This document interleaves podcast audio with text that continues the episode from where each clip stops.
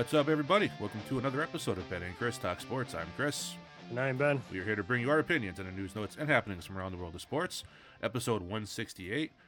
A lot of football talk today. A lot of football talk. You might expect it to be a little bit different, however, as this past week, MLB has apparently, the children have stopped fighting and they've agreed. They've agreed to continue to play, to grace us with their presence. Uh, they figured out where all the pennies are going to go, and they're going to get back on the field now. Um, I, I, I don't care. Do you do you care that much? Oh, we, we established this last time. Yeah, I, I, I, I know it's kind of kind of rhetorical. I mean, kind of rhetorical, but I mean, yeah, I, I, I was, I will say this. I, I, I put it out there on Twitter that was, I was happy to see it. However, as we discussed uh, before we started recording, um, there is a disconnect.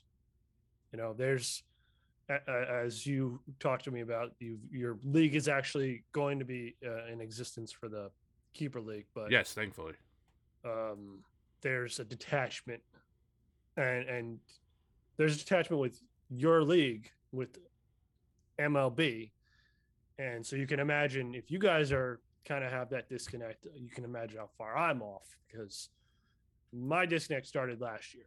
oh yeah, So I, I'm glad to see them on the field. But as I was looking over, because there was um there was something that was going through until they um, agreed. It was like for some reason it was a point of contention on the international draft. Uh, and I thought I saw it, it got approved, but as we discovered, um, they agreed to continue to negotiate about it. And why I bring that up is well, it continues to be MLB's moniker. Uh, make something more convoluted than it needs to be. Yep. Let's make a plan to make a plan. But that's about all I have on it, Chris. Because uh, I, I, I- unless you got more, I know we got a, we got a laundry list of NFL to dig into. Uh, yeah, just real, real quick. Uh, I, I- I love, I love the game of baseball. Um, I, I love the Boston Red Sox. I always have. I always be a fan. Uh, but doesn't mean I have to support them financially with my with my hard-earned money. And uh, I I think it's going to be a while before I have the will to do that. Uh, a lot is going to have to change in terms of how baseball comes across to its fans, and and just presents itself in general. There's a huge disconnect. Um, I, I don't know. It, it's it's I don't know how they fix it, and they apparently don't either. So, um, yeah, like you said, thankfully my uh my keeper league commissioner came through and said that after apparently went on vacation to Florida, cleared his head a little bit, got in some nice weather, and uh wrote back to us all, and he goes, "Yeah, I don't have to support them to love baseball and you know love the camaraderie of our league. So instead of like disbanding our league, we'll just, you know." I'll just continue to run it and just won't support baseball by buying tickets and merchandise and things like that. And I'm on the same, I'm on the same boat. Um, it's really tough though. It's tough because, like I said, I love the I love the game a lot, but it's very disappointing to see it once again for like the fourth time in in recent memory. It just gets ugly because of dollars and cents and then they're gonna have the balls to charge you twelve bucks for a soft drink when you go to the stadium. It's there's a huge disconnect, and something's got to be fixed. But it's above my pay grade. So let's move on to the NFL. Like you said, we have a ton to go into, get into. Excuse me.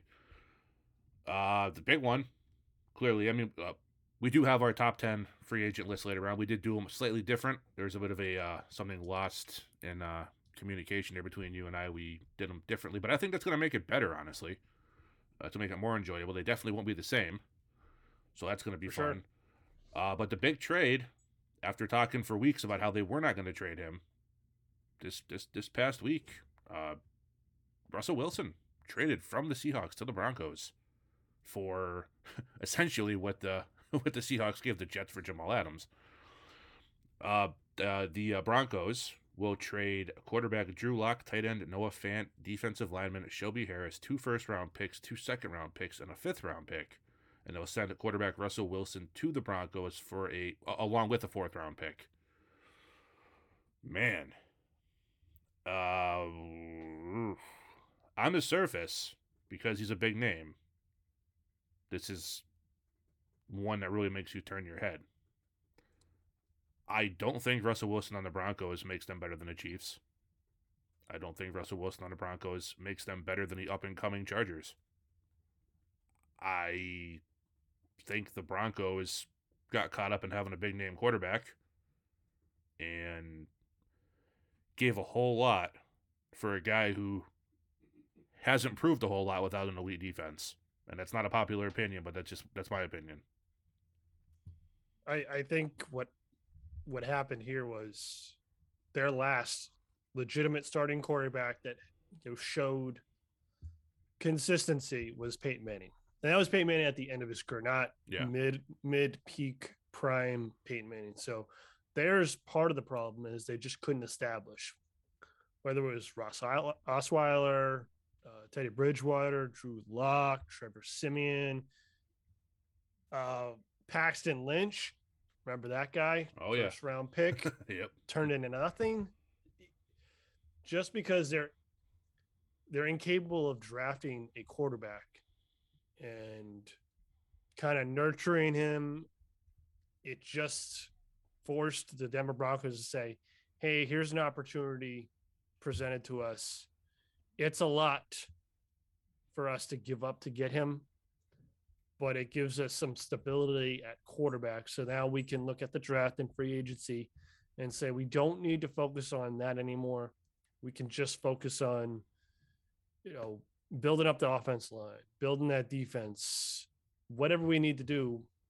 We just don't have to focus on the quarterback anymore because I'm sure if we were in Denver or I'm I'm assuming Colorado, Wyoming kind of area, uh, you know, gravitate towards the Broncos.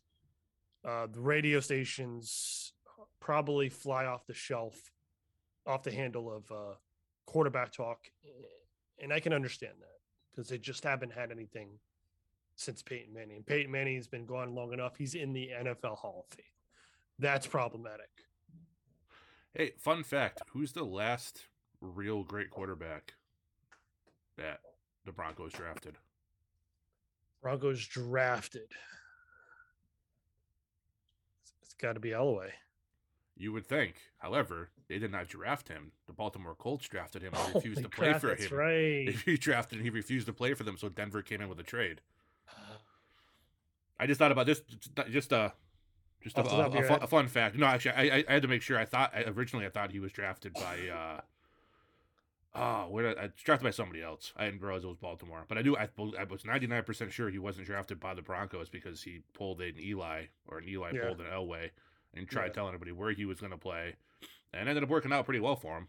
But uh, yeah, he wasn't even drafted by the Broncos. I don't think he ever played for the Colts. He went right to Denver after the draft. Right. But So Yeah. I mean that's some sign for the Broncos fans to say, hey, when we get a top tier quarterback through free agency or trades, we can make the Super Bowl at some point. So maybe that's some solace, but with with the AFC as stacked as it is, do you Yeah. do you think Russell Wilson? And I'm not talking about you know Russell Wilson from a couple of years ago, who who was oh, you know what? Actually, forget that. Forget any kind of caveat.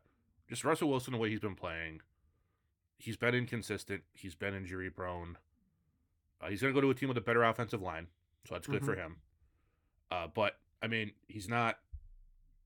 He, he's also not, uh, you know, 23, 24 year old Russell Wilson either.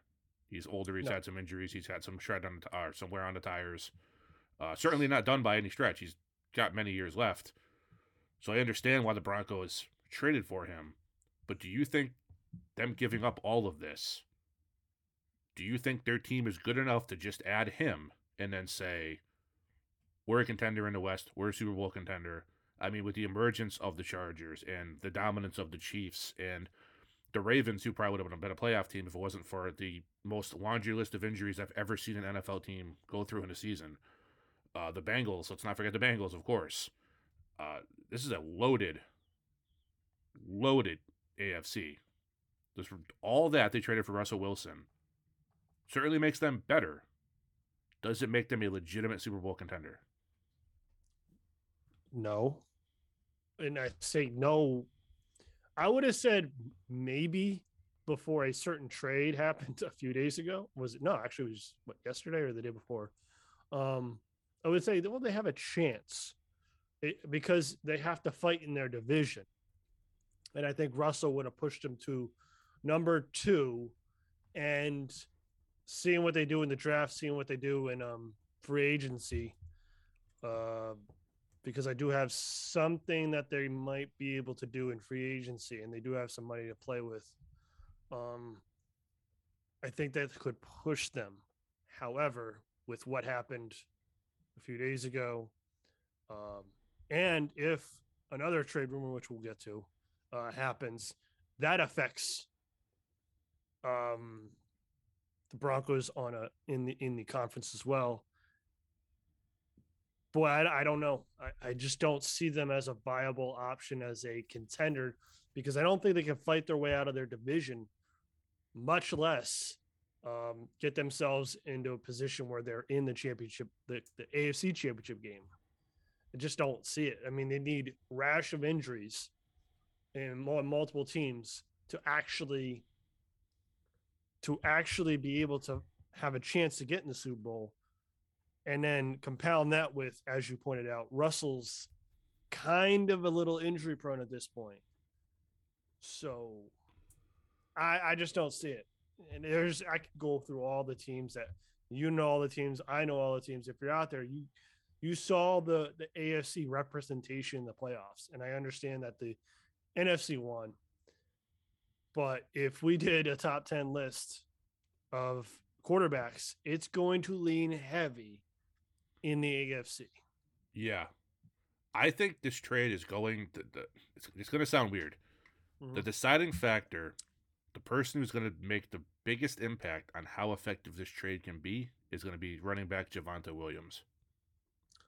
Okay. Because Melvin Gordon's probably not going to resign there.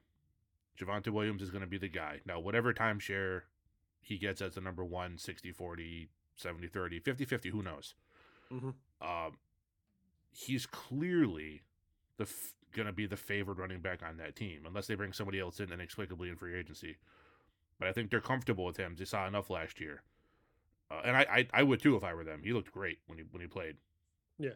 Um. So it's going to be him because you can say, oh, look at the offensive weapons Russell Wilson's going to have. He's going to have Courtland Sutton, who looks like a, I mean, did great with Drew Lock throwing to him, and then Teddy Bridgewater.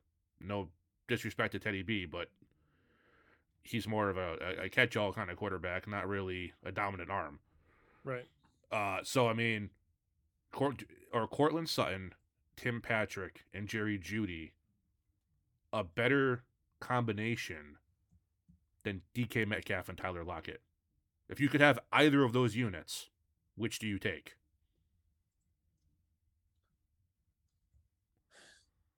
Neither one is a schmuck. There's not a no. bad choice. But see what I mean? I, I did that to kind of prove the point of is there a legitimate upgrade overall at the receiver quality? Not really. The tight well, end. I, I think... you could have said tight end and Noah Fant. Right. Now Noah Fant was part of that package, so he's been sent to Seattle, so he's not there anymore. Well, offensive line is offensive line is better. Yeah. And the running back's going to be better. So it's going to come down to the running game 100%. It's not going to come Russell Wilson's not going to make a big enough impact on his own to just carry that team. If something happens that running game struggles or the offensive line turns to nothing, it's going to be the same Russ we saw in Seattle. He's still not going to be happy.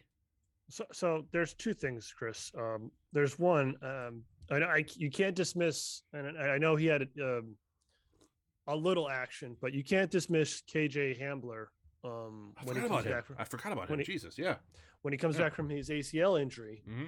uh, that's another piece uh, sure. to the puzzle, and I understand. And I think that's probably why they were um, more than happy to get let Noah Fant go in the deal because I don't think they ever saw his his true up um, true ceiling, um, which I don't know if he really has a ceiling, but we never saw what he could become. Mm-hmm. And two, that I think if KJ comes back, and I, I the second point I want to make is you you've already dismissed uh Melvin Gordon out the door.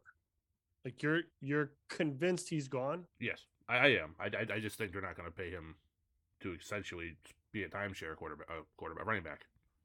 Okay, so we will if we're, we're going to go into the office that we've conceded that Melvin Gordon's on his way out, you know, whether he says he wants to stay, and maybe he'll stay for a reduced amount. I bring up a guy that I, I know he's coming back from an injury, and you don't really want too many of those guys, but a guy that's upside was never actually foreseen in where he was, and he would be an excellent pairing with Javonte Williams is Tarik Cohen. Oh, totally. and now great, you now you've combo. created now you've created this this offense where if and I say if you get all the wide receivers in play, you get the and you bring in Tarik Cohen, you have Javonte Williams, and now you have Russ. I could see that putting that together, and that's the offense, and that right there could compete with the Chiefs, the Chargers, and the Raiders in that division, and then would be able to be up in that upper echelon of AFC teams. However, that is a lot of ifs, and injury is so much revolving around that um, the known the known of Tyler Lockett and, and DK Metcalf. I, I it's hard to look at that and say which one's better, but yeah, if if you if you put me in a seat and said Ben, you have it. This is you have to make a decision. I'm gonna go with the known, and I'm gonna go Tyler Lockett, DK Metcalf, even though all those weapons, subtracting Tarik Cohen, but all those other weapons. I'm going to go with the known, just because I know what DK is and I know what Tyler Lockett is. Yeah, no, I'd, I'd agree. I would too. Uh, I just, you know, I like I said, I understand. Before we move on, I, I understand Denver making the trade. I get it. You've struggled at quarterback. You want a guy you know is going to be there. And Wilson, I mean, Wilson could have uh, quite a few years left. So I mean, it's not like they yeah. traded for a guy who's on his last season or on his last leg. Um, so I mean, I get it. I just didn't give up so much. Three starting caliber players uh, and, I mean not caliber. They were three starters, mm-hmm. and then you're talking two first, two seconds, and you get a guy in return who hasn't won a championship without an elite defense behind him. Hasn't really even come close. And when it's all on his shoulders, he struggles. He's the MVP of the first four games of the year every season. And then by week 10, we're like, where'd Russ go? Oh, yeah, they're, they've lost three out of five. Uh, not a knock on the guy, nothing against him, but just that's that's a lot to give up. So hopefully, for their sake, it pays off. All right, there's so much I'm not even sure what to get into next here. Um, Aaron Rodgers, we'll get to Aaron Rodgers because that's not really. Uh, I mean, it's news, but it's not anything crazy happened. He agreed to stay with the Packers. Uh, he does dispute the extension he supposedly signed, uh, yeah, four years for two hundred million. Uh, he says that was not the case, uh, but he's happy to be back. We'll see how long he's happy. Normally, it's until the wind blows the wrong direction and he blames somebody else for it. Um, this looks great for the Packers, spending a first round pick on Jordan Love, who they apparently are never going to use, and will never ever get a return on investment for. Nope. Uh, ever. They will never get that draft capital back. Right now is is probably his peak because every second um, training camp goes through and uh, preseason, his value drops. Mm-hmm. It just it, there's no other way to put it. You have it. You have an unknown right now. With what was it? Two games I think he's played in, maybe three. Yeah, I think two. Yeah, I'm talking real games. I, I understand he played uh, preseason, but this is his peak. And then we're also before the draft. So you may get a little more value after the draft because if a team was, you know, desiring of a a guy off free agency and they didn't get him, and they were desiring one of the, you know, handful of okay quarterbacks and they didn't get them, then maybe he has some value. But I think between now and right after during the, or right after the draft is his peak value. After that, it just diminishes over time because everyone's going to have their quarterback uh, by then. And even if an injury happens, are you really going to break the bank to go get Jordan Love, Chris? No, and uh, that's the thing. When we've seen him, he hasn't looked good. In fairness, he hasn't had first team reps either. But I mean, Justin Herbert didn't either, and he came out and has been top of his game since the moment he stepped on the field. So, I mean, if you really have the talent, if you're really special, if you have that it factor, you're ready whenever you're ready, whenever they need you. Um, yeah, no, you're right. Uh, nobody right now, they're not getting a first round pick for Jordan Love. Even if if you're a team that's that's quarterback needy, and we're going to get to one in very quickly here in a second that I I don't know why they didn't trade for Love instead of this person. But if a team is in need of a quarterback, if you're a team like the Broncos who struggled for God, seems like ever since Manning retired, and before that, ever since Elway retired, to find a quarterback, to find that guy to lead your offense, uh, you're not going to spend a first round pick on a guy who didn't look good during the very limited time he had because then if he doesn't work out you don't have that draft capital either. It's just it's it's a really messy situation for the Packers that they got themselves into uh, and then they but they keep you know they keep letting Rodgers get away with it. They keep letting Rodgers do whatever. Rodgers pretty much runs that team. And it's like the Colts don't have that that uh, artillery to go out with and get what they need because of what they gave up for Carson Wentz. Yeah. You know? Yep. And that's so, a nice, nice segue there because the Colts gave up a first and a third to get Wentz, I believe, last season from the yep. Eagles. And they managed to get considering how bad everybody knows Wentz is, managed to get a pretty decent package in return for him. If you know you haven't heard, Carson Wentz traded from the Colts to the Washington Commanders, who apparently offered three first round picks for Russell Wilson, but Russ had a no trade clause and didn't would rather go to Denver rather than Washington. There was like two other teams, right? That he nixed. I didn't see that. I, I know I I, I, I, see, I only saw. I, don't want to misspeak, but I, I know I saw yeah I saw Washington Commanders, and it's like I don't want to say I don't want to say the other team because I'm not, I'm not 100 percent sure. Uh, but I know that, But that that's an interesting point, though. It's it, it's yeah. I saw that they he had he had the no trade clause, so he decided not to go there. It wasn't that the the Seahawks wouldn't have traded him because they would have got an extra first round pick. Of course they would right. have. Uh, so I mean they they made it clear to everybody, and we said this last week that they told they're out looking for every quarterback. We did mention that they had offered uh, a package of picks for Russell Wilson. We didn't know at the time the details of that. And Seattle said, Russell's staying here in Seattle. He's our quarterback. And then three, three days later, he was traded to Denver. So right. whenever we laugh, when everybody says, I'm, gonna, I'm with this team, I'm sticking with this team, it's like, no, you're not. You're saying that right now in case you have to stay there. Uh, but uh, Colts managed to get a third and a conditional uh, a conditional pick that's a third now and becomes a second if Wentz plays seventy percent of snaps in twenty twenty three or twenty whatever the next season twenty twenty two. Uh, yeah, and then they swap second round picks this year. Um, it's does not it escalate it's, Does it escalate to a first at all, or I don't. I didn't see an escalator in there. Oh boy. So um, they couldn't get what Philly got from them, basically. No, no, and you know here's the thing: they're going to get a, an upgrade in second round pick quality, so that's that's good. Yeah. That's going to be lower end of the second round. So that's you know usually you get some guys who were going to be first round picks who just fell through the cracks for whatever reason. So they're going to be able to get a quality player there. Uh, they have the third, and I would assume if the Commanders gave up not only in pick pick capital, draft capital, but legitimate money, they're picking up his whole contract. Yeah. That's my biggest my biggest thing with the whole thing is you have a team that's in need of talent at certain positions in Washington. And is Wentz enough of an upgrade over Taylor Tyler Taylor Tyler whatever his name is Taylor Heinicke? Who look he probably reached his ceiling. Heinicke's not going to get a whole lot better realistically.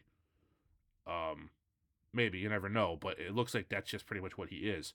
It is is Wentz somebody else who we know exactly what he is? Enough of an upgrade to justify not only the picks because that's whatever that happens. Teams trade a player and they don't get return on them, and they trade them somewhere else, and whatever. That's just making the most out of a bad situation for the Colts. Right. I, you know, Wentz is he enough of an upgrade over Heinicke to to to justify that kind of financial investment in him. I mean, I'm pretty sure they can cut him after one year, but this is almost 30 million for a guy who couldn't lead his team and by the way, all he had to do was hand the ball to Jonathan Taylor. Right. Against the Jaguars, the la- the worst team in the league, the last game of the season to make the playoffs, couldn't do that. The Colts were on a roll. Nobody wanted to play the Colts. People were worried that the Colts were going to just hand the ball to Taylor and he was going to run right to the playoffs. And they didn't even make it because they got absolutely no support from the quarterback position. They have decent. They have they have a great offensive line. Top two running back in the entire league. I put D- Taylor and Derrick Henry right there, one two. Uh, receivers are okay. Certainly not, certainly not schmucks. They're not. They're not terrible. With a competent quarterback, they could have been really well, good, and a great defense. And this team misses the playoffs because Wentz is just a black hole of talent and execution. Yeah, I would say that's that's that's accurate. Um, there's there's like one upgrade, Chris. It's it's Terry McLaurin. That's all I can say. Is one upgrade. The rest, it, it's a downgrade. No no knock on Gibson or any of the other receivers with Washington or the offensive line. It's just it's a downgrade, and you're just not going to see the the only upside, Chris. I will say, is that the division is could be up for grabs. Uh, it just depends on what the Eagles do. If they can put together a receiving corps that is indicative of what Jalen Hurts could be, because they got the running game down. It, it seems like they're really figuring that out. Uh, if they just can get more support in the receiving uh, receiving game, uh, I know they dra- drafted DeVonta Smith last year. Uh, if they can compound that with uh, another first round pick, and there's options this year, then they could wrestle the division away from the Cowboys. Uh, and we know the rumors with the Cowboys on releasing Amari Cooper. I, am guessing the feeling is Washington feels like it's there's a potential it could be up for grabs. There's potential. Um, is it realistic? Probably not. They just don't have enough. And I just looked at their cap. Basically, they just spent their entire cap that they had available on Carson Wentz. And that's that's that's the biggest mystery to me on this entire thing. Why it makes no sense. They go from we're going to give up the farm for Russell Wilson, and look, Russell Wilson. It's the same as in Denver. At Denver, I think, has more talent than than Washington on the offensive side of the ball, but eh, he's not going to make Washington a Super Bowl contender either, but he's going to make them probably the best team in that division to compete with Dallas at least. And I don't I don't want to hear I don't want to hear Dallas fans. I don't want to hear it. Until your team proves they can do anything. Yep. We're not we're not we're not handing out championships on paper anymore. Like do it. Get it done. Right? Like, I don't I don't I don't Dak Zeke this that. Prove it. Prove it on the field. Otherwise, another highly paid player who can't get it done. He's another Aaron Rodgers. So, with with all that said, Chris, I understand it's not much of a void, but now there's a void in Indianapolis, and Sam Ehlinger showed some flashes in college, but I'm going to tell you right now, he's not he's not the starting quarterback you're looking for. So, where do the Indianapolis Colts turn to? I think they're looking for. I don't think they're looking for Peyton Manning 2.0. That's no. not the team they've built. I mean, obviously, if they ended up with them, they'd be thrilled. But they're not looking for that. Their team is not the pass for 400 yards a game team anymore like they were for a while. They're mm-hmm. the we're going to win on defense, we're going to run the ball, we're going to control the clock. And there's a quarterback out there that should be available that does that better than anybody in the league and can make can make throws and that yeah. is Jimmy Garoppolo of the 49ers, who should be readily available. Uh, I heard something this, uh, a couple days ago about how since Tom Brady's a free agent, he might come back and play one season with San Francisco. That's his hometown team. And they'll have Trey Lance learn under him for a year before having Lance start as QB in two seasons. I think that's a whole lot of talk. I think that's a whole lot of people just assuming things and just trying to get clicks. I think Trey Lance is going to be the starter next year, and Garoppolo is going to be gone. And if I was if I was the Colts, I would absolutely go for him. He's the perfect guy for that offense. He can hand the ball off. He, he doesn't have an ego when it comes to that. He makes a very healthy salary. so he's perfectly fine turning around, not taking that abuse and handing the ball off 30 times a game. He can make the throws.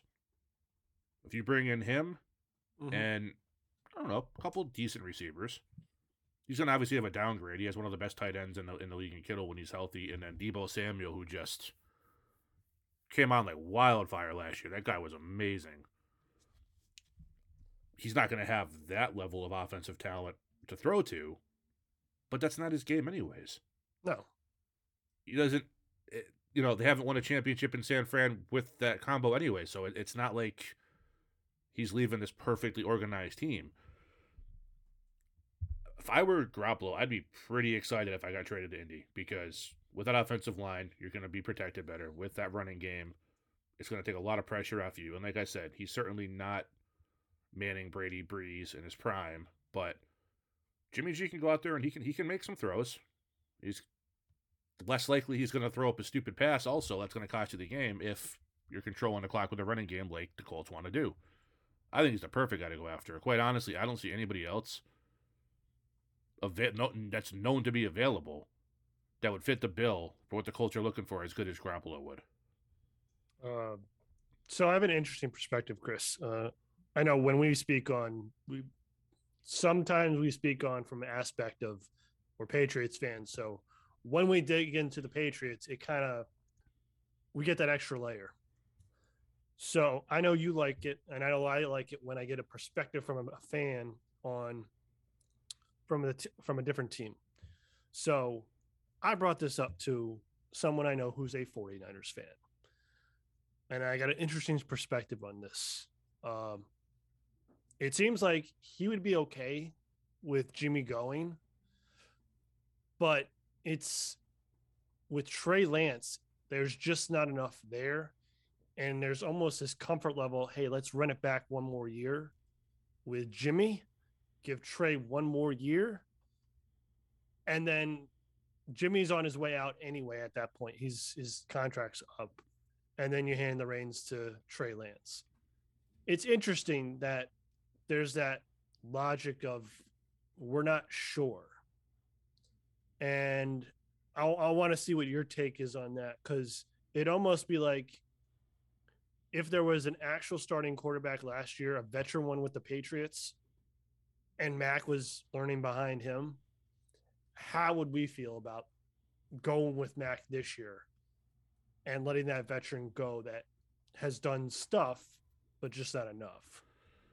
Oh, I think I think that's a perfectly what your what your uh, your coworker, I assume, Yeah. said is perf- perfectly valid argument. Um, I mean, you know what you have in Jimmy G, you know what you have with him in that offense, and I mean, quite frankly, if it wasn't for poor play in the latter half of the NFC Championship game, be talking about them in the Super Bowl. Mhm. So it, it's not like they were way off. Um, I think a lot of people I think that that's a that's a smart take because I think a lot of people would just see the draft capital they used to get up to take Lance and go, we got to get him in there right now. But if the team isn't sure, it would be smart, especially since he said they, Jimmy's going to walk after this year anyways. They're not going to. Mhm. I, doubt, unless of course something happens to Trey Lance, I doubt they're going to re-sign Jimmy Garoppolo. So he'd be gone after this year anyways. I t- certainly understand that perspective, uh, and I think if say it's tough as a Patriots fan because like we went from Brady, like 20 years Mhm. of, of of that kind of caliber play, and and just you know not I'm not trying to be a troll here, just essentially constant winning Mm-hmm. to a year with Cam where it was like, okay, now we have Mac Jones who I think is going to be very, very good. I'm very, very happy we drafted him. I'm very happy with him as head of the team. Who knows how good he'll be? Uh, it seems like he has the intelligence as a player to be as good as he wants to be. Uh, but who knows? I think I, I- I, if I if it was in if we were in the same boat that the Niners are in right now, I'd be nervous too. I I, I think that's that's that's an understandable take. I'd be nervous. Um, I, I think if you can get rid of him, you clear up some cap space, which you desperately Mhm. need to do. I think that's the that's the plus. Obviously, the negatives are if Lance isn't ready and he comes in and just completely screws the pooch, Well, now you know you've wasted all that draft capital.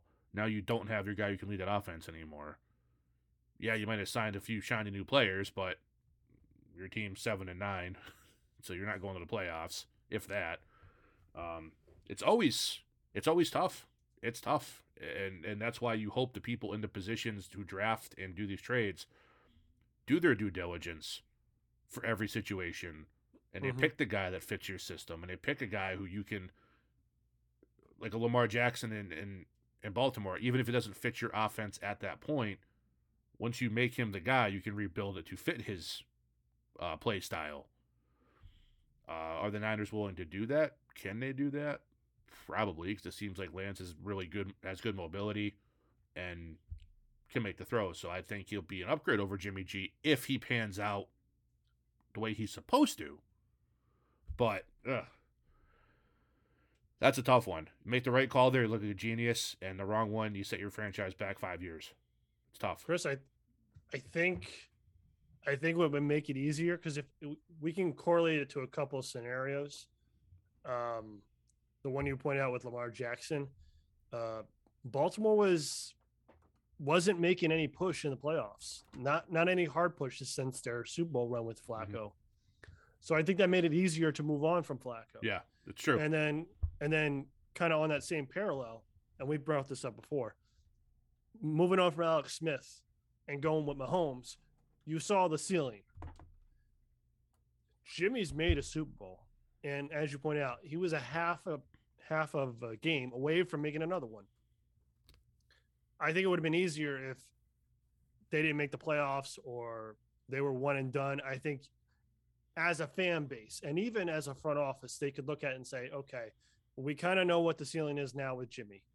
Uh, we have pieces around him that if we put someone else in there who may have more of a, a, a raw talent but can do more and has a higher potential, then we will benefit it from it in a year or two.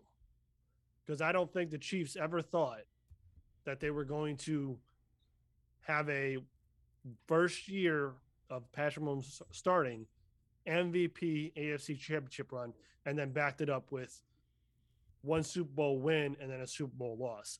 I don't think that was the trajectory they thought they were going to get. I, th- I- I think they knew it was possible. They just knew it wasn't possible with Alex Smith. Yeah. This is the concern they have to have is are we going to have Trey Lance's growth uh, not be as great if we set him down for another season and go with Jimmy, knowing full well we're still in the NFC West. We're still looking at the LA Rams. Uh, we have the benefit of the Seahawks being less, but the Cardinals are still there.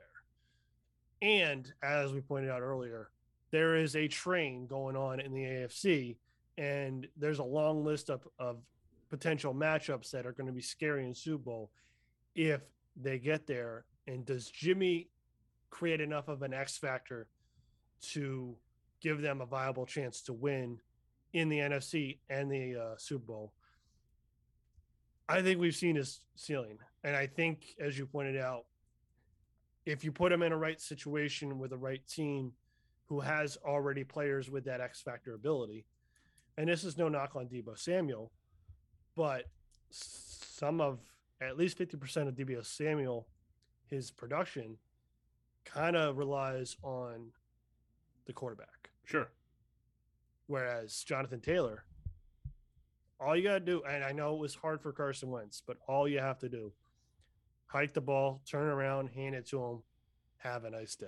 So See, I think that's yeah. I think that's the possibility that that the 49ers are looking at, and I think that's the I think that's the move they should make. I, you know, and you, see- you see all the stuff come out about Wentz. Apparently, it was difficult to coach. He didn't like playing hard. He was di- like, and, and then you're trying to find your new leader of your team with so much good young talent in Washington. I mean, I know we joke about him a lot, but I mean, I mean Chase Young and some of the guys in that defense, and uh, Terry McLaurin's a top five receiver.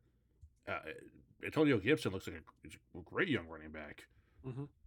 Um, but that just makes it even more preposterous why they traded for him. And Indy would, I mean, be able to get anything for him in return is is hats off to Chris Ballard. Um, yeah, if I'm if I'm it's it's, it's a tough one, man. It's a tough one. It's not an envious position because, like you said, if if you like, we didn't have anybody better than Mac Jones. We didn't have that problem. No. Cam Newton was clearly not the answer. Used the 15, uh, 15th overall pick on Mac. Got him. Belichick saw enough and said, okay, this kid's going to learn trial by fire. We're going to throw him right in, and we're going to see what happens. And he had some struggles, but he also had some really, really smart play. And he's uh, he's a leader. You can see that the way he played. And give Belichick a guy who can lead on the field and make smart decisions, that's going to win him a lot of games. We didn't have to make that decision. We didn't have an incumbent who was already, you know, dominating or not. Jimmy G's not dominating, but was leading the team the way he's supposed to lead the team, being successful, and say, okay, well, we're going to swap him out with this guy. Is this going to work? Like you said, the whole Alex Smith with the Chiefs thing, like that was the risk they took, and it paid off for them. We've also seen it not pay off. So it's it, we're going to see the same thing. We're going to see the same thing in in uh, Denver and Seattle. Right now, people are going to say that uh, the Seahawks won that, or excuse me, the Broncos won that trade. I personally believe the Seahawks won that deal. I really do. Nothing against Russell Wilson, but that's a lot to give up for a player, any player. So, uh, yeah, it's tough, but I mean that's that's a good point by your coworker. Um, and I, you know, I personally deal them and get the cap room because I think I think you know we've seen the ceiling too. But let's see. Oh, you brought it up earlier. Brought it up earlier. Yep. Uh, the whole Russell Wilson traded, and you would have thought the Broncos might have been a front runner until a different trade happened later on that week. And this trade is the only trade I can think of that is this much of a steal in the previous few seasons is when the Lions traded Darius Slay to the Eagles for a three and a five. Yeah. I remember we we we just gushed about what a great deal that was for the Eagles, and it was. I mean, even if he didn't turn out, even if he didn't turn out great, didn't give up a whole lot for him. No. Compared to his upside. Well, the the Chargers, who already had a a, a pretty good defense. Yep um, and a great, great player in Joey Bosa on one end of the defensive line. Uh, you know, they re-signed Mike Williams. I think way overpaid him, but they re-signed him. They have Keenan Allen. They have an incredible young quarterback guy. I think is going to be one of the best QBs in the league for next ten or fifteen years. Justin Herbert. Really good looking team. Just got to get some players in position to just kind of boost certain spots. And yeah. boy, did they do that. They traded for Khalil Mack from the Bears for a two and a six.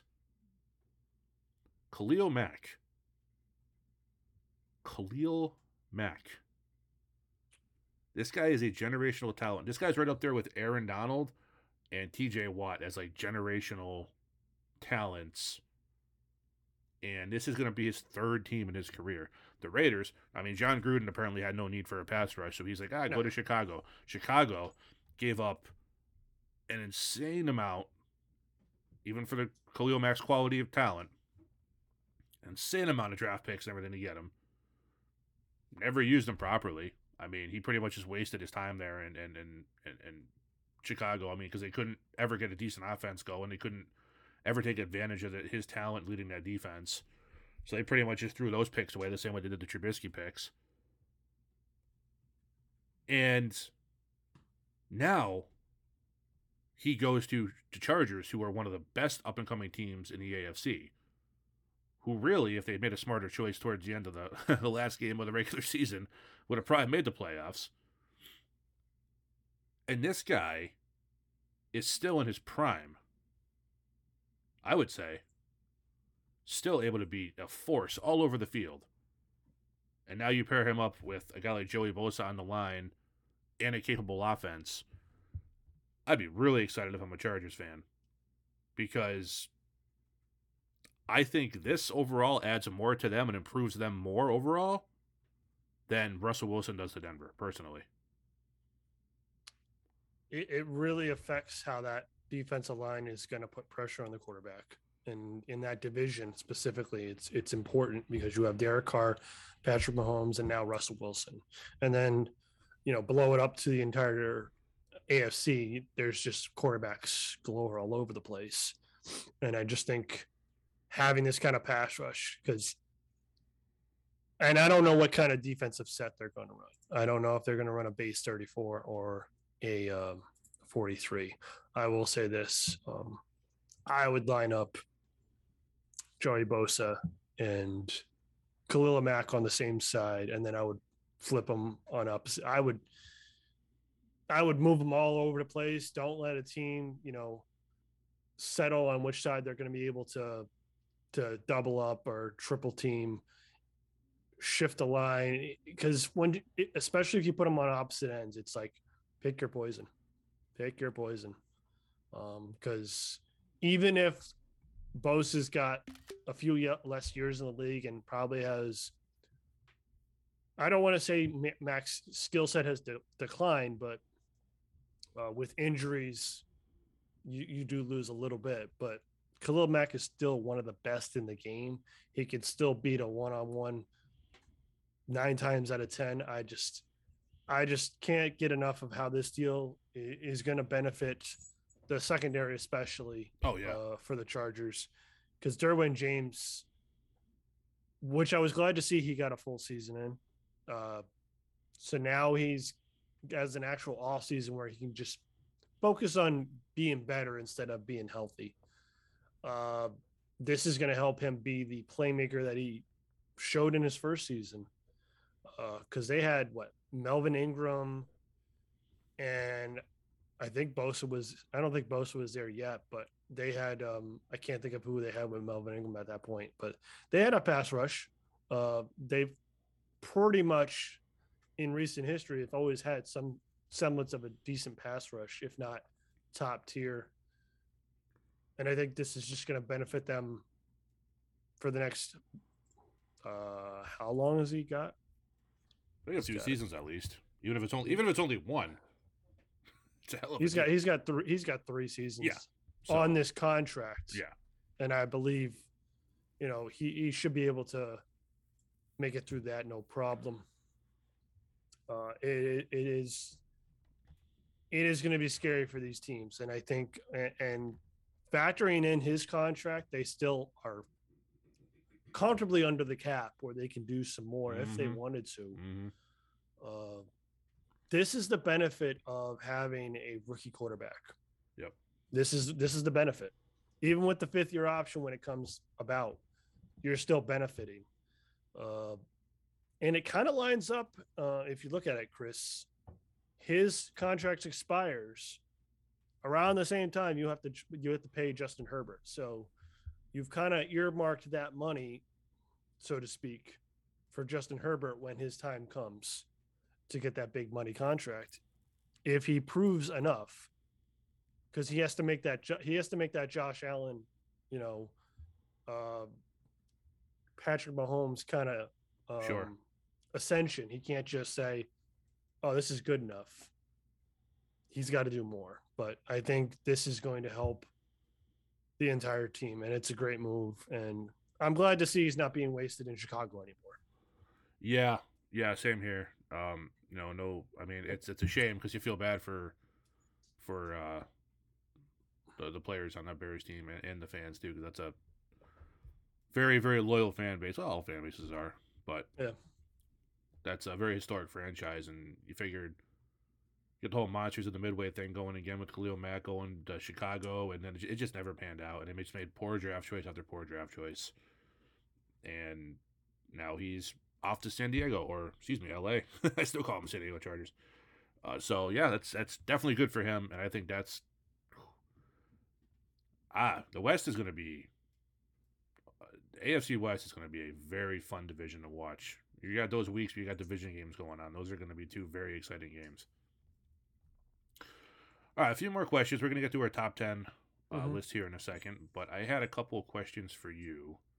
Yep. Uh, with Deshaun news coming out yesterday, as we're recording yesterday, of uh, Deshaun Watson, Watson not being indicted by a grand jury of any criminal activity, uh, that would seem it's one hurdle to him getting back on the field. Uh, and look, I know however people may feel about him or not, we're not talking about what he did being good, bad. Well, obviously it's bad. If he did it, it's bad. that's that's pretty obvious. Uh, we're just talking about quality of caliber of player on the field. If he's cleared of all criminal charges, there's still civil suits. Who knows how much that'll affect anything? Uh, he's clearly not going to be back with the Houston Texans. He didn't want to be there. For some reason, he signed a contract and then didn't want to be there anymore. He could have just not signed a contract. But I think we've proved the last couple years that Deshaun Watson is not exactly the greatest at decision making.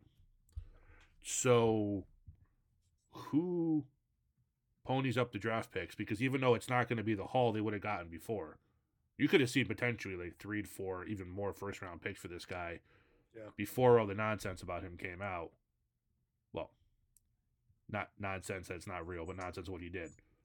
Uh, before all that stuff came out. Uh, now, what's the market? Uh, I mean, it seemed every team with a quarterback need wanted him, and now it's been very quiet. Understandably, I don't think I would want that. I wouldn't want the headache on my team. I don't care what the talent is, especially talking about what he potentially did allegedly. Uh, I I couldn't really root for him personally, but someone's going to. This is, this, someone's going to pony up some draft picks and get him in there, and he's going to be the starter for a team. But again, he's not just going to be. He's not just going to go away. So initially, you would think everything we've discussed so far, the Colts would potentially be a landing spot because obviously they have a huge void. Um, but they don't have a first round pick in this draft. And that's kind of important for um, uh, Nick Caserio to get a, a return on investment of Deshaun Watson. He needs to get something now. You can't you can't say, "Oh, I'll get three first round future first round picks." No, one of them has to be this year. Uh, so the rumors are Pittsburgh. It's a quarterback needy team. They're transitioning to a new era, moving away from Ben Roethlisberger. You don't. You have a a what appears to be a supremely talented running back in Najee Harris, who can do it all.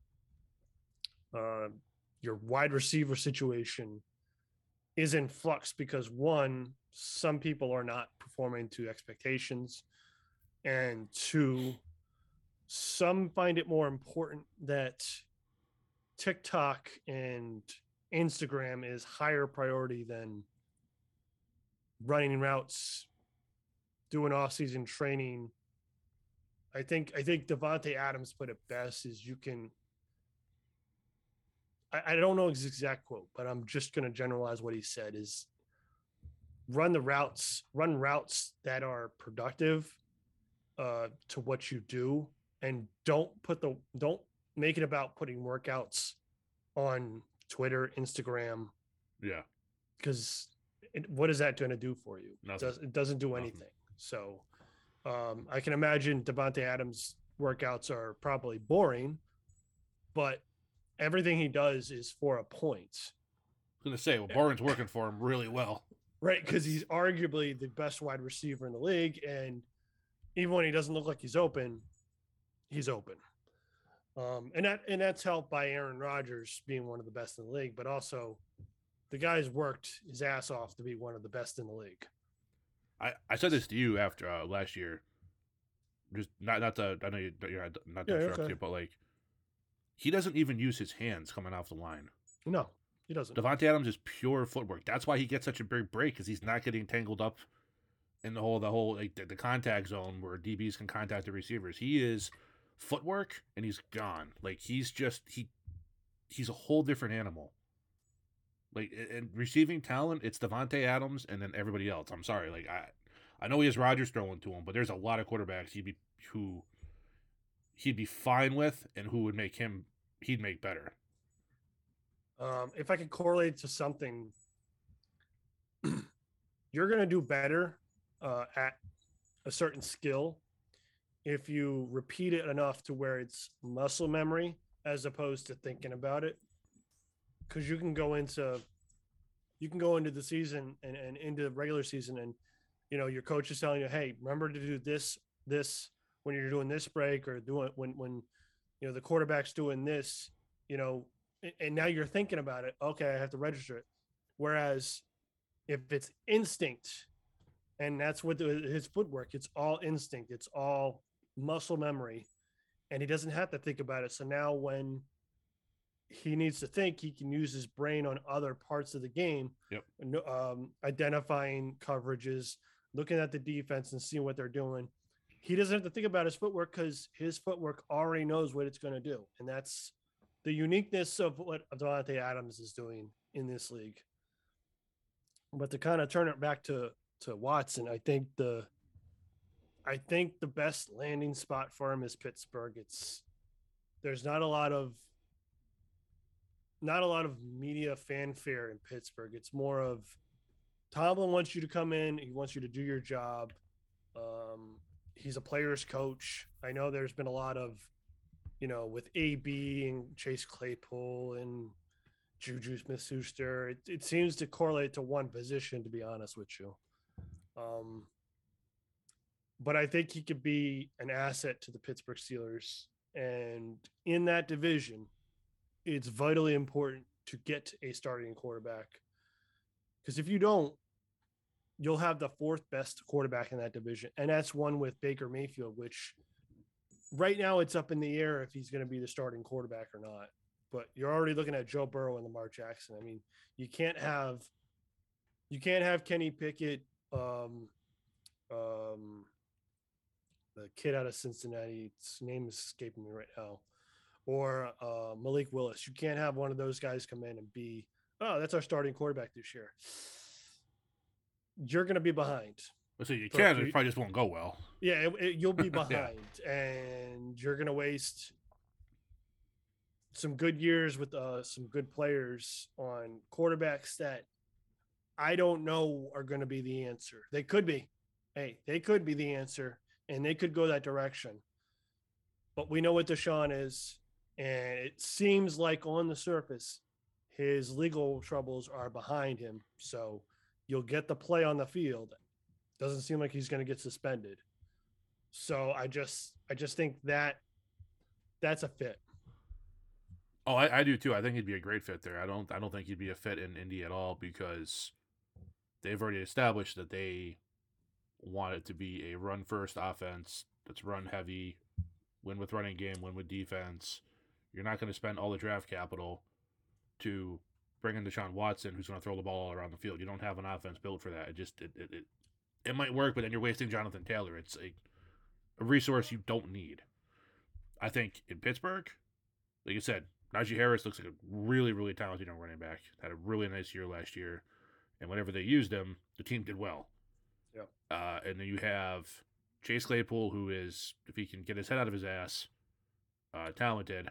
Diontae Johnson looks, if he can catch the ball and stop having the, the butterfingers, the whole Clifford Franklin syndrome, uh, he could be a top receiver without a doubt. He has the talent. Look at they have a great tight end in Pat Freiermuth, a good line, but they don't. Ha- they're more of a balanced run pass, Yeah. like Houston was when Watson was playing with them. hmm It makes more sense. Uh, and if I was Watson, quite honestly, I'd probably rather go to Pittsburgh, uh, just because I think there's the defense is more proven over the long term. And you know you're you know you're gonna get a commitment from ownership Yeah. and and the, the team leaders to win no matter what. And in Indy, they're putting up banners for we tried really hard. And Pittsburgh's like, well, you didn't win. We got to get better. Like it's it's much more of a ag- aggressive towards winning atmosphere, which is what you want if you're a competitor. So I I personally prefer to play there. They give more rope. I, I, I don't want to say that as a negative, but they give it they give more rope to their players to and coaches to try to put themselves in a position to succeed. Whereas some places, oh, you haven't done anything in two years. Sorry, you're gone. Yeah. As a as a head coach or uh four year contract. Yeah, after a season and a half. Yeah, you, you don't seem to be panning out. You're going to get cut. Pittsburgh seems to have that little bit more rope, a little bit more give. Uh, I love Devin Bush because you know obviously he's a Michigan guy, so I have a bias towards him. Also, he has player. not. Yeah, he's a good player. He hasn't produced like he should have as a first round pick. Uh, I did see a tweet that suggested they not pick up the first fifth year option because he hasn't produced. I would go out on a limb and say they're going to pick up his fifth year option this year Yeah. because they they need the talent. Uh, they invested that that first round pick in him, and I just they they identify that he's had injuries that may not have been his fault, but they see what he could potentially be. Um, and I could see I could see Watson fitting there, and honestly, Chris, uh, to kind of to kind of piggyback the conversation with another topic. I can see Bobby Wagner, who got released by the Seahawks, finding his way to Pittsburgh. Oh man, yeah. Um, my friend who who's a 49ers fan uh, kind of had a thought about him going to the 49ers. I like him better in, in, in Pittsburgh. But let's be realistic. Bobby Wagner isn't fit anywhere. I'd say either one of either one of those defenses, whether we went to Pittsburgh or San Fran, there's dominant players in that defense he would fit incredibly well with. Yeah. Uh, to your real quick to your thing about Devin Bush, um,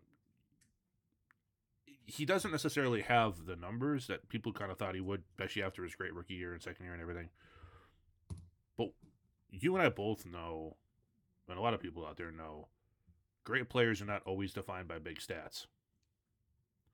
We talked a lot about quarterbacks who. We talked about your Philip Rivers and your Eli Mannings, and yeah, Eli will be in the Hall of Fame because he has the two rings. But are you a really, really great player? Or are you just a really good garbage time stat collector? Philip Rivers got so many late touchdown passes. He was a good quarterback, don't get me wrong. He's a tough dude. But he never I've never seen anybody so inept in clutch situations as Philip Rivers. Maybe maybe Carson Wentz now. But I mean, you know, so good numbers don't necessarily mean great player.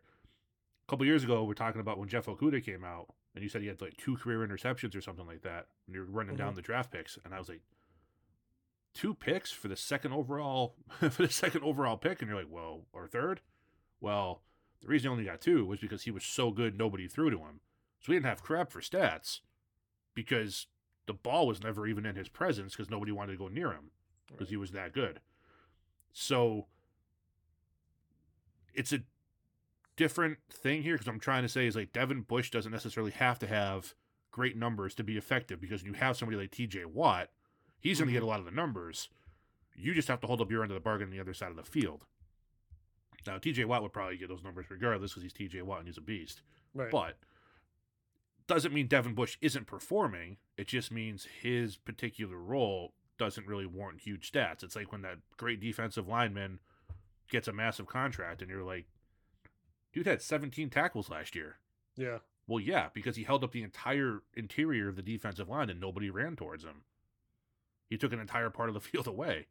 So is it ineffectiveness or is it no, I know there's been some injuries. Is it ineffectiveness or is it just the way the defense is structured, it's not putting him in position to get the stats because he's doing his job in other ways. I, I just looked at I just looked at his stats, Chris. Uh, he had his second year he got injured. He played five games. Last year he played all sixteen. His first year he played all sixteen. Uh, all sixteen. When he was coming out of college, he was sideline to sideline linebacker. He could get pressure on the quarterback, but that's not really what he did at Michigan. And Michigan runs a total different defense right now as it is. And I think he would be even better in the defense that they have right now. But that being said, he's more of a sideline to sideline guy. He's gonna he's gonna be able to cover your running backs. He's gonna be able to cover your t- tight ends, but he's not gonna get the flashy numbers. He's not gonna get the picks. He's not gonna get a lot of forced fumbles. He's not gonna get a lot of sacks, but he's really good linebacker and he's gonna be there where he's gonna be where you need him to be. So he's gonna get a lot of tackles. You know, he's not getting the glitz and glam that Darius Leonard got a few years ago. But what's happened to Darius Leonard since? he's been okay, but he hasn't been that, you know, flashy stats. You know, I, attribute a lot of turnovers as sometimes being in the right place at the right time. Yeah. Take uh, Dar- uh um um, what's his name? Not Darius. Uh, uh, Dur- uh, Harmon. Remember Duron Harmon? Yep, very well. How many career interceptions he had, and how many times was he in the right place at the right time? But you would never confuse him as a ball hawking safety. He just had Devin McCourty on one side. He had usually legitimate top tier cornerbacks on his team. He just happened to be in the right place at the right time. Usually, sometimes it's about luck. Uh, as far as for sacks, I mean T.J. Watt. You pointed out T.J. Watt is, or yeah, T.J. Yeah, Watt TJ, is yeah. just is just. A man among boys. I, he that's that's all. That's the best way you can put it. yeah, just- he's he's, a full grown adult good. playing with children. That's essentially like he's he's that good. That's what it looks like. I just he's gonna get his sacks. He's gonna get there. And do you really need to have Devin Bush pass uh, rushing the passer when TJ Watt's doing that? No, you could utilize his skills in other aspects. So that's what I think. I, I and and as I stated, I have a bias towards Devin Bush. So Sure. Sure. All right, let's get on to our free agent discussion. With free agency uh, opening up, I believe it's on Wednesday, the 16th. Wednesday. Yep. Uh, we've already seen some, you know, some re-signings and some trades, but is the actual free agency part of it will become uh, become possible on Wednesday. Uh, two of the big names we thought were going to be available. I was certain Chris Godwin would be available. I did not think. I said this last week. I did not think Tampa would tag him for a second year in a row. But they are smarter than I gave them credit for. They realized that with Brady not being there, they freed up a lot of money, so they can afford him. So they tagged him, and I assume they're going to sign him to a long-term deal. Uh, otherwise, it'd be foolish to to not to not do so when you have the money. Uh, Davante Adams got tagged because Aaron Rodgers is staying. I'm sure he doesn't care because even if he gets hurt and doesn't play at all this year, he's still going to get paid next season because he's Davante Adams. So uh, those two are off the board. And for, for my personal top 10 list, I did the top 10 offensive players who I thought could impact the team I chose them for the most. Now it's a little bit different, not necessarily the ten best players, but where I think they could fit in the best. Um, I I do just want to say, consensus number one on the boards right now with with Godwin and Adams staying with their respective teams Mhm. seems to be J.C. Jackson, Patriots cornerback. Uh, and there's a lot of curiosity as to why the Patriots did not contact J.C. Jackson for a contract extension. Uh, and that is because J.C. Jackson appears to be heavily delusional. Yes. Um, he said he wants Jalen Ramsey money, which is 20 million per. Um, so good luck to whoever goes out and does that. Um, because Jalen Ramsey isn't even worth Jalen Ramsey money anymore. If I, I know I'm in the minority here, but I don't even think he's he's still an elite defender, but he's not the top of his game. Let's take if if if the Rams don't have Aaron Donald in that pass rush, Jalen Ramsey does not win them the Super Bowl. Like Jalen Ramsey got burned multiple times in that whole playoff run. And he even fell down on that fourth and one play to leave Ja'Marr Chase wide open. This guy is not the be all end all lockdown. He seems to think he is still, and most people thought he was years ago. JC Jackson's not that either. I'm sorry. Like JC Jackson is not a Darrelle Revis. JC Jackson does not put people on an island. JC Jackson has great hands and he gets interceptions. That's great. But he does it because of the way the defense are structured around him. We see this time after time after time.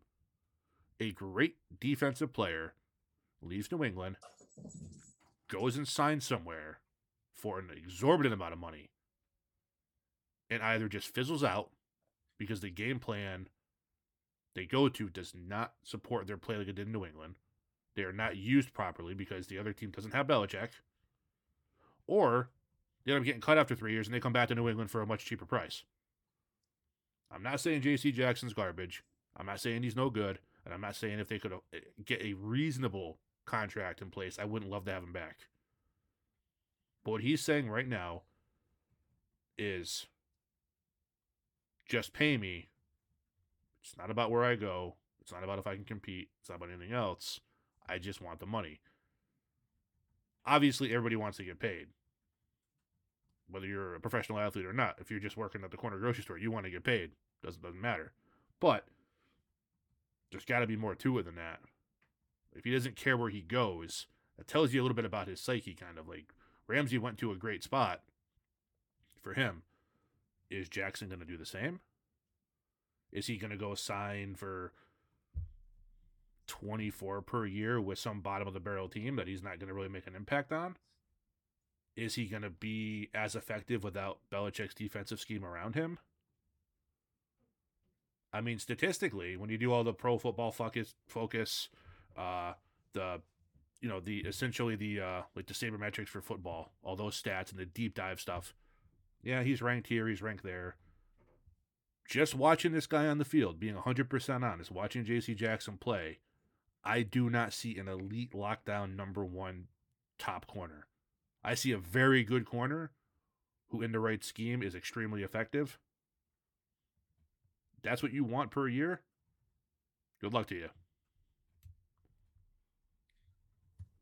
Well, as we discussed, I, I went a little different with my list. Um, I saw the focus on the receivers. Um, so I have nine wide receivers and one tight end. Um, it's not going to be like earth shattering because a lot of it's going to be kind of yeah, no, same here. kind of chalk, if you will. Um, I'm going to point out uh, one, two, three, six, seven players that are going to stay where they are. Okay. My top, I have a top ten list of of Davante Adams, Chris Godwin, Allen Robinson, Juju Smith-Schuster, Will Fuller, Odell, DJ Chark, Michael Gallup, Christian Kirk, and then the one tight end is obviously David Njoku. Uh, not necessarily in that order. Let's be clear about that. But obviously, Davante Adams and Chris Godwin are at the top of the list. Um, but Adams and Godwin got tagged. They're going to stay there. They'll Yep. work out long term deals. You're not going to see them go anywhere. I think Juju's going to resign with Pittsburgh. He just hasn't proven enough on the field to go out to another place and get the money that he desires. It's unfortunately because, as I pointed out earlier, we're a little more. It's a little more important for the wide receivers in Pittsburgh to be on TikTok and Yeah. uh, Yeah. Instagram than actually go on the field and perform. Um, I haven't seen Diontae Johnson be on TikTok or Twitter. As you point out, he just has slipping fingers. Uh, Odell, I believe, is just going to stay in LA. Uh, he's happy there. Everything works out for him there. Uh, they seem to know how to use him. Uh, Gallup is going to stay in Dallas because they're working on a deal. Um, case, uh, you know, it's been reported the reason why they're trying to move on from Amari is because of Michael Gallup. And then Christian Kirk, I think, is just he's going to resign with with Arizona. I think that right there, all those players are going to stay with their their teams. Uh, and David Njoku, I think, is going to stay with Cleveland. So that leaves three players, and I know that's not Oh, see, I thought we were going to do this like a top ten list, like down from that's 10. that's that's my 10 players that I put out there that I think are were going to cause the most stir potentially, but then everything started kind of falling into place of Chris got because if I think Adams and Godwin had moved, I think that would have led to more movement because then you would have saw Green Bay have an opening. You would have Right. saw Tampa Bay having huge openings at their receiver position, and that would have led to more movement. But I just started seeing things fall into place, and but there are three names out there that I think will make significant ripples in the NFL. But I'll allow you to go ahead and uh, hit your next person on your list, Chris. Well, no, I didn't start my list yet. Those honorable mentions. Oh, oh, that was Armand Lynch. Oh, damn.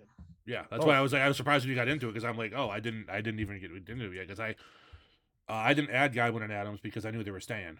Yeah. I went with I people ca- who I thought would either move or are going to actually hit free agency and then go back to their team. Well, I, I just went with the whole wide receiver because I felt Yeah, yeah, like yeah. I felt like the wide receiver, everything out- outside of the wide receiver, there's just there just wasn't that buzz. I mean, there's one player here or there. Um, you know, Right. Leonard Fournette's a free agent, and obviously, what happened with Chris Godwin is going to affect what happens with Leonard Fournette. And then with the defense and and and the offensive line, is just there's just not enough. I mean, outside of J.C. Jackson, there's no. I felt like there was a lot more that could have transpired with the wide receiver corps, but then as Yeah. the tags started falling in place, I did. This also was under the auspices that Aaron Rodgers was not going to return for Green Bay. I Right, went, right. I went. Yeah. I leaned heavy into that, which was going to start having the dominoes fall. But Like I said, I- unfortunately, Yeah. Unfortunately, Aaron Rodgers yet again disappoints. I uh well get used to that. You got four more years of it. Um I I went like I said, I went with guys who I thought would just impact the team and I went Yeah. with offense because let's face it, nothing against any of these defensive players, but unless you're really a top flight defensive player, generally general public doesn't really know your name. The offensive defensive line Mhm. nothing against those guys. They, they they they bust their ass, and I always get. I find I find the term skill position for receiver, quarterback, running back a little a little offensive almost. Not really offensive, but in in like this context of everybody on the field who's good at what they do has a skill. They're a skill position. So like. Jonathan Taylor is a great running back. He'd be a terrible offensive tackle. Um, just you know, it's it's just how it goes. Facts are facts. Um, likewise, Quenton Nelson, great offensive lineman, probably not an awesome running back. So, um, so I went, I went, like I said, I'm going to start at 10. Uh, I have uh, number 10 for me. I have Michael Gallup. Um, I can see him if the Cowboys can't resign for whatever reason because they have a bunch of structuring to do and not a lot of cap room. I have the Eagles picking him up. Uh, Jalen Reagor does not he seems more popular on memes these days than he does on the field, and they need somebody to pair with DeVonta Smith, who looked great last year. Uh, he looks like a hit. So I think you get a guy like Gallup who has shown he can do it. Uh, it doesn't have to be the number one.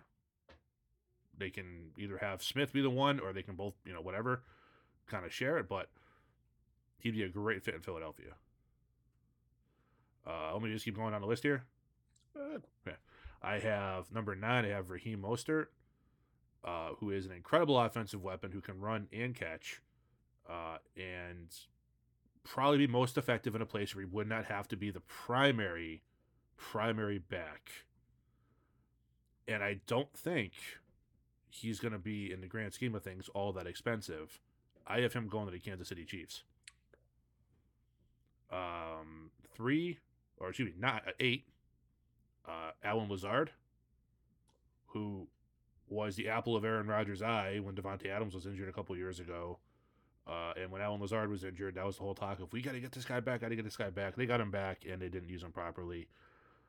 I see him going to another cold weather team who has a great running game, who needs receivers desperately, the Cleveland Browns.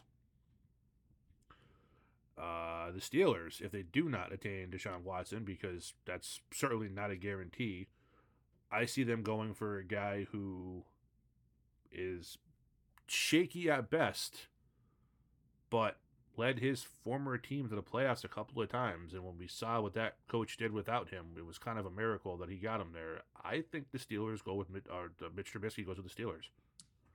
Uh, not a big money contract, Well, and it'll be a one year prove it deal. We'll stopgap. And if he works out, they might discuss longer term. If not, they can move on.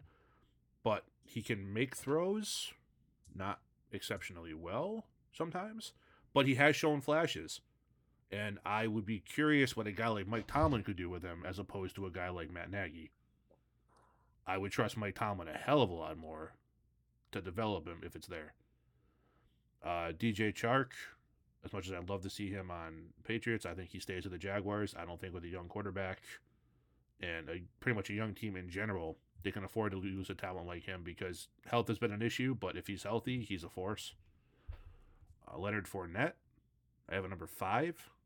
Uh, I have him going to a team that has a promising young quarterback, uh, and I think even though they struggled last year, overplayed what people thought they would, you know, perform. I have him going to the Houston Texans uh, because his game is just going to fit right in with what they did last year. He's going to be an upgrade over David Johnson. And I don't think he's going to be all that expensive. No one's going out there and breaking the bank on Leonard Fournette. And he's a solid running back who, with whoever else they might be able to draft or bring in, would be a nice addition. Four, I have Odell Beckham Jr. I have him staying with the Rams. Um, he, I thought he was the problem until you saw him leave, and he went to went to L.A. and he performed very, very well, very high level. And I think they're going to want to see what he and Robert Woods and and uh, uh, Cooper Kupp can all do together next year. If they're all healthy on the field at once, that's going to be a dangerous offense. Uh, three, I have Christian Kirk. I think he proved last year in an inconsistent offense in Arizona that he is a guy who can make a lot of plays, not only deep plays, he can run all the routes all over the field. He is a perfect fit for New England. If they're going to make one off one receiver move this year, now that Godwin's off the board, they were never going to be in on Adams. Um, and I don't think Allen Robinson fits that offense. I think a guy like Christian Kirk, not only is he younger, but I just think he fits better. Uh, I go there. Allen Robinson, number two. I have going to Baltimore. I think he is the answer to that deep threat or that all around just talent that they need in Baltimore. A proven talent that isn't, he's a name, but he's not a Sammy Watkins name where you're infamous for not performing or just disappearing during big moments. I think he'd be great with a guy, not only not only with a guy like Lamar Jackson, but he could also teach some of those younger guys some positive things to do to improve their gameplay and you're to laugh at this one. Number one, Jameis Winston. Again, I went with who could help the team, not necessarily impact of the player, to the New York Giants. Okay. Okay. Have some talent at receiver. The line is a mess, but Winston can move. He's not super mobile, but he can move. Work out that line a little bit. Yep. Good receivers. Uh, who knows what if Evan Engram's back or not as tight end? Who knows? But he could he looked pretty damn good in New Orleans last year before he got injured. They, they were looking pretty solid with him as at quarterback. I don't think, given the quarterback market and teams that in, are in need of one, are going to want to go for uh, proven commodities uh, as much as there is available. I don't not necessarily Winston is necessarily great, but I think they saw enough last year to show he's improved and Jameis Winston, for all of his faults, is an upgrade, at least offensively and arm strength wise, over Daniel Jones all day. So even if it's only a short term deal till they can find their next guy, I think he would add a whole different element to that team. So we have some interesting uh, parallels on what we were looking for for teams. Oh yeah. But the three players I haven't identified yet where their locations are, we have, uh, well, two of them we have different locations, and one you uh, uh you didn't fit on your top ten list. So I'll start with uh, William Fuller. Um, I put him in Denver, and I put him in Denver after uh, Russell Wilson okay. signed, and we went over all the weapons he has. Uh, but as I pointed out, KJ Hamler is coming back from injury. Uh, Courtland Sutton is back from his injury. He uh, played last year, uh, but I don't know if he's 100% back. And then you got Jeudy and Patrick. And I think if you add William Fuller, that's that deep threat that you're looking for from Hamler. And I, I think it will help open up the game where you're going to miss Noah Fant because I just don't think you're going to be able to replace the production of Noah Fant with a rookie or free agent pick, unless of course they got David and Njoku, but I don't think they're going to get him. Uh, so I think William Fuller lands at a reasonable contract in Denver. Uh, one because I think he fits into the offense to give him that downfield threat, and two I think the Russell Wilson, he's going to have that because there's rumors about Von Miller going back to Denver. So I think Oh, there's going to be totally. Yeah. Oh yeah. that that 100%. churn. Yeah. I'm going to take a little bit less because I know what Russell Wilson is. This is where we differ, Chris.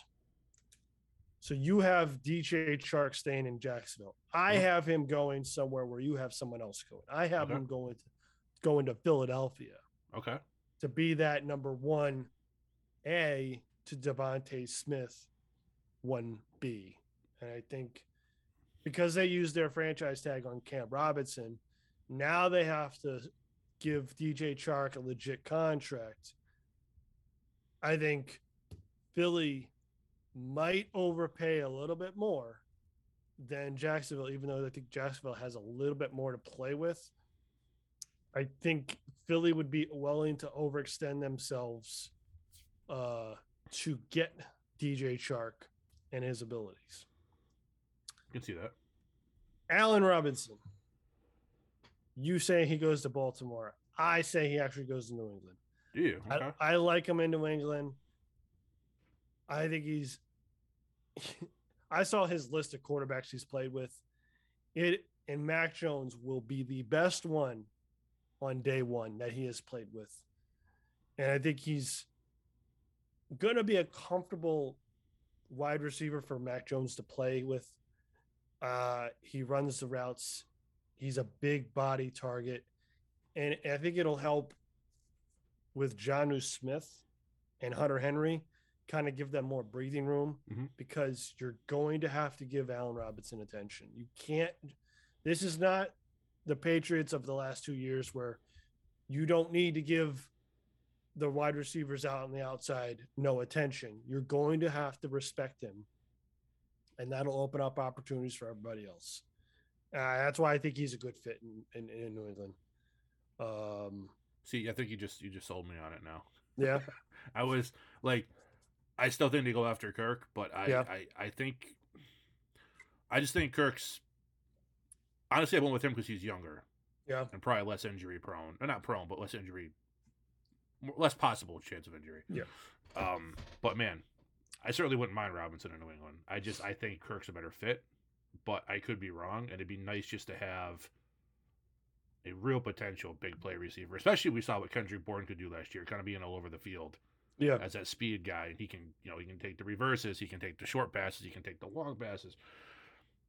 Uh, I think they move on from Nelson Agholor, and I think they do bring in one of those two guys. And I was set on Kirk, but after hearing your your your your your uh, reasoning there, um, I think Robinson would be a good and honestly probably cheaper option. I, I, I, think what you have to look at, Chris, is one, Robinson is, he is not going back to Chicago. We are No, no, no, no. no. 100% convinced. He may never that. go again. If they play there, he might just take that game off. He may never even. I don't think Allen Robinson will ever eat a deep dish pizza again. Hey, hey, it's on the table. Well, actually, at that point, it's off the table. Christian Kirk, I think with DeAndre Hopkins, I don't know if his in- injury in- issues is going to linger on, and the trade rumors for An- Andy and Isabella, what we mentioned, I think we mentioned last week, um, swirly because he just hasn't produced. It almost, and AJ Green, who never really helped the team.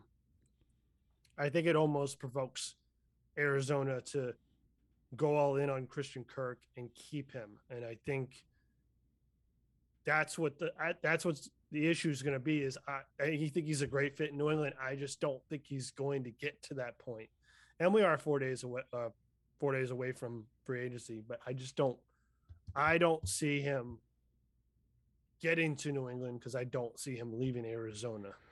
But I, just- I do, Yeah, it's just the way I see it. And, you know, I mean, the same argument can be made for DJ Chark.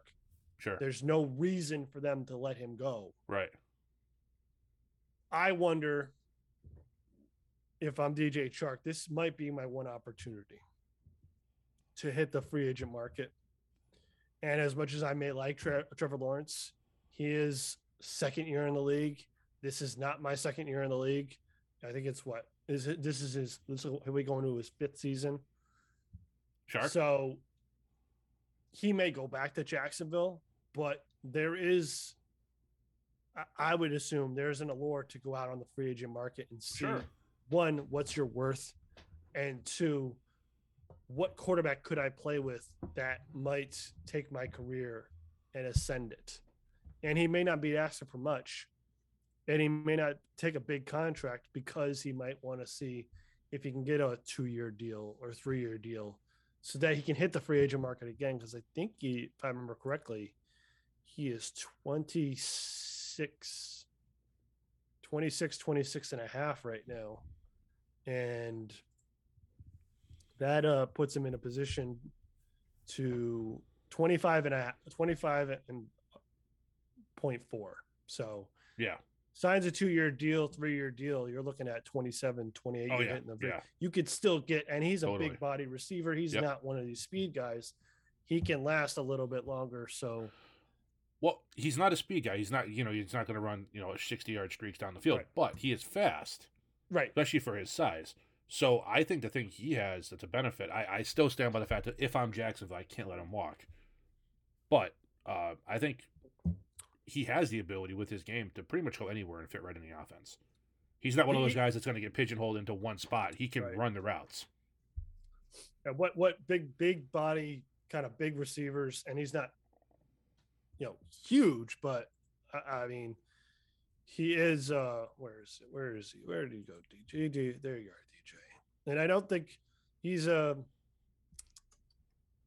doesn't say how big he is, but I know he's he's a he's a big receiver.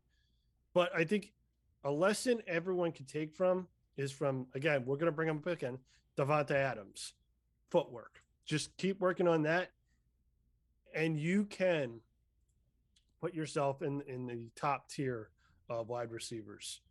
Now I got a projection here of four years at 47, uh, 47 million, Oof. and that's 12, almost 12 million a year.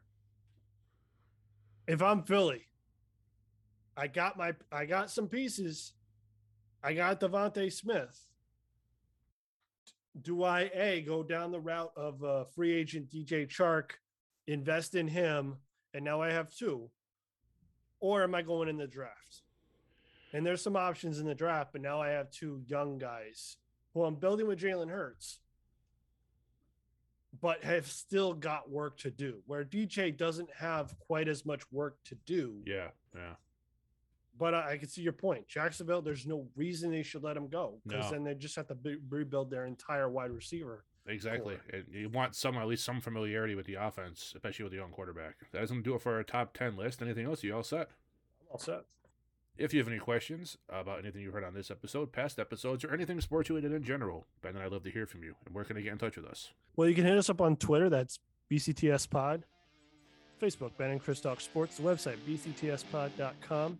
And Instagram, Ben underscore Chris Talk Sports. If you have not done so yet and you feel so inclined, please go wherever you download your favorite podcast, leave a rating and a review, and maybe ask a friend to do the same. We'd really appreciate it. That is going to do it. Thank you very much for listening. For Ben, I am Chris. We will see you right back here next Saturday. Thank you.